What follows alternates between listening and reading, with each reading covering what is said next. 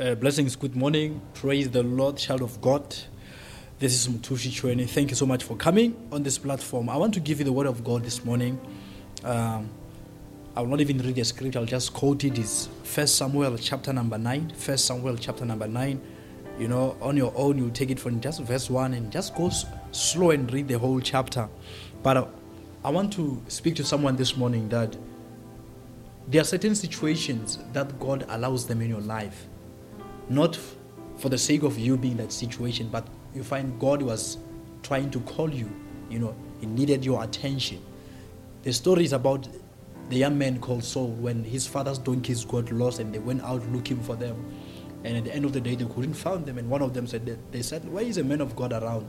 You know, a seer who can begin to tell us where are the donkeys and everything. Not knowing that when they went there to the seer, that was prophet Samuel. When they arrived there, he just said, your donkeys have been found. Your father's donkeys have been found. But in fact, now you, God is looking for you. And when you go through the chapter, you learn, even going to chapter number 10, you see that the men end up being anointed as king, you know.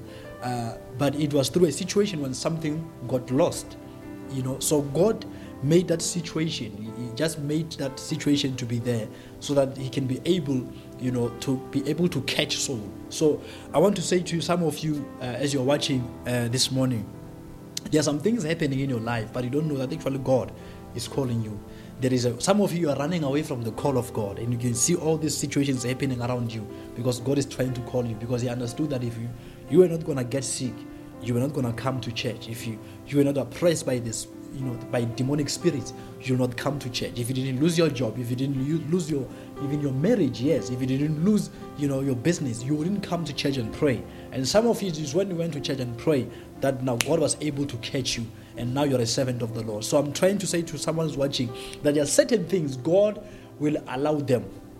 That's what the Bible says all things work together for good for them that love God and are called according to his purpose. Sometimes God, when you are very stubborn or maybe you're not hearing what he's saying, you know, he can cause a situation that will make you to run to the house of God. And when you arrive there, instead of God solving the problem only, but he also catches you because they've been looking for you. Because God wants to make you an instrument of change. So uh, I want to say to say some of you, you don't understand the things happening in your life, but it might be that God is looking for you. God is calling you. So run to the house of God that we can get a confirmation because you can see the story of Saul. I mean, they, they were worried because I believe donkeys by then they were expensive. You know, you know they were expensive because there was mode. Uh, it was a mode of transport for them tho- those years. So they were very expensive. You had a donkey, you were a rich man. So in other words, they lost something precious. What I'm trying to say is that God can allow you to lose something precious, something that was very close to your heart because He's looking for you and He wants to catch you.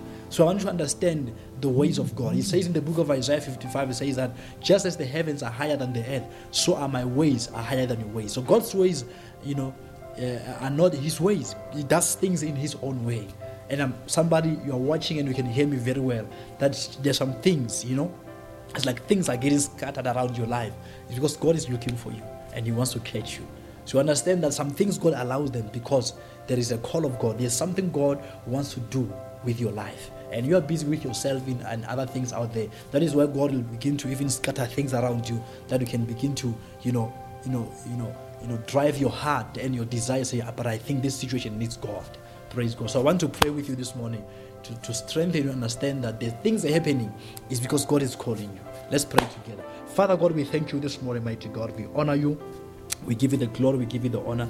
I thank you for everyone who's watching right now, mighty God, that you're having a purpose with their lives. Father, that may understand the signs, my God, and the things happening around them. It is a prophetic language, Lord, that you are calling them, just like Saul, when, my God, they were looking for the donkeys and everything. But the deeper things is that, God, you were looking for him to become king over Israel. I pray, my God, that everyone who's watching right now, may they understand the mysterious things happening around them, my God. And may the Holy Spirit help them and open their eyes of understanding to understand that you are calling them, my God. In Jesus' mighty name. I thank you, my God, that I pray that the power of the Holy Spirit will enable them, my God, will usher them, my God, into your very presence where you're calling them to. In Jesus' name. Amen.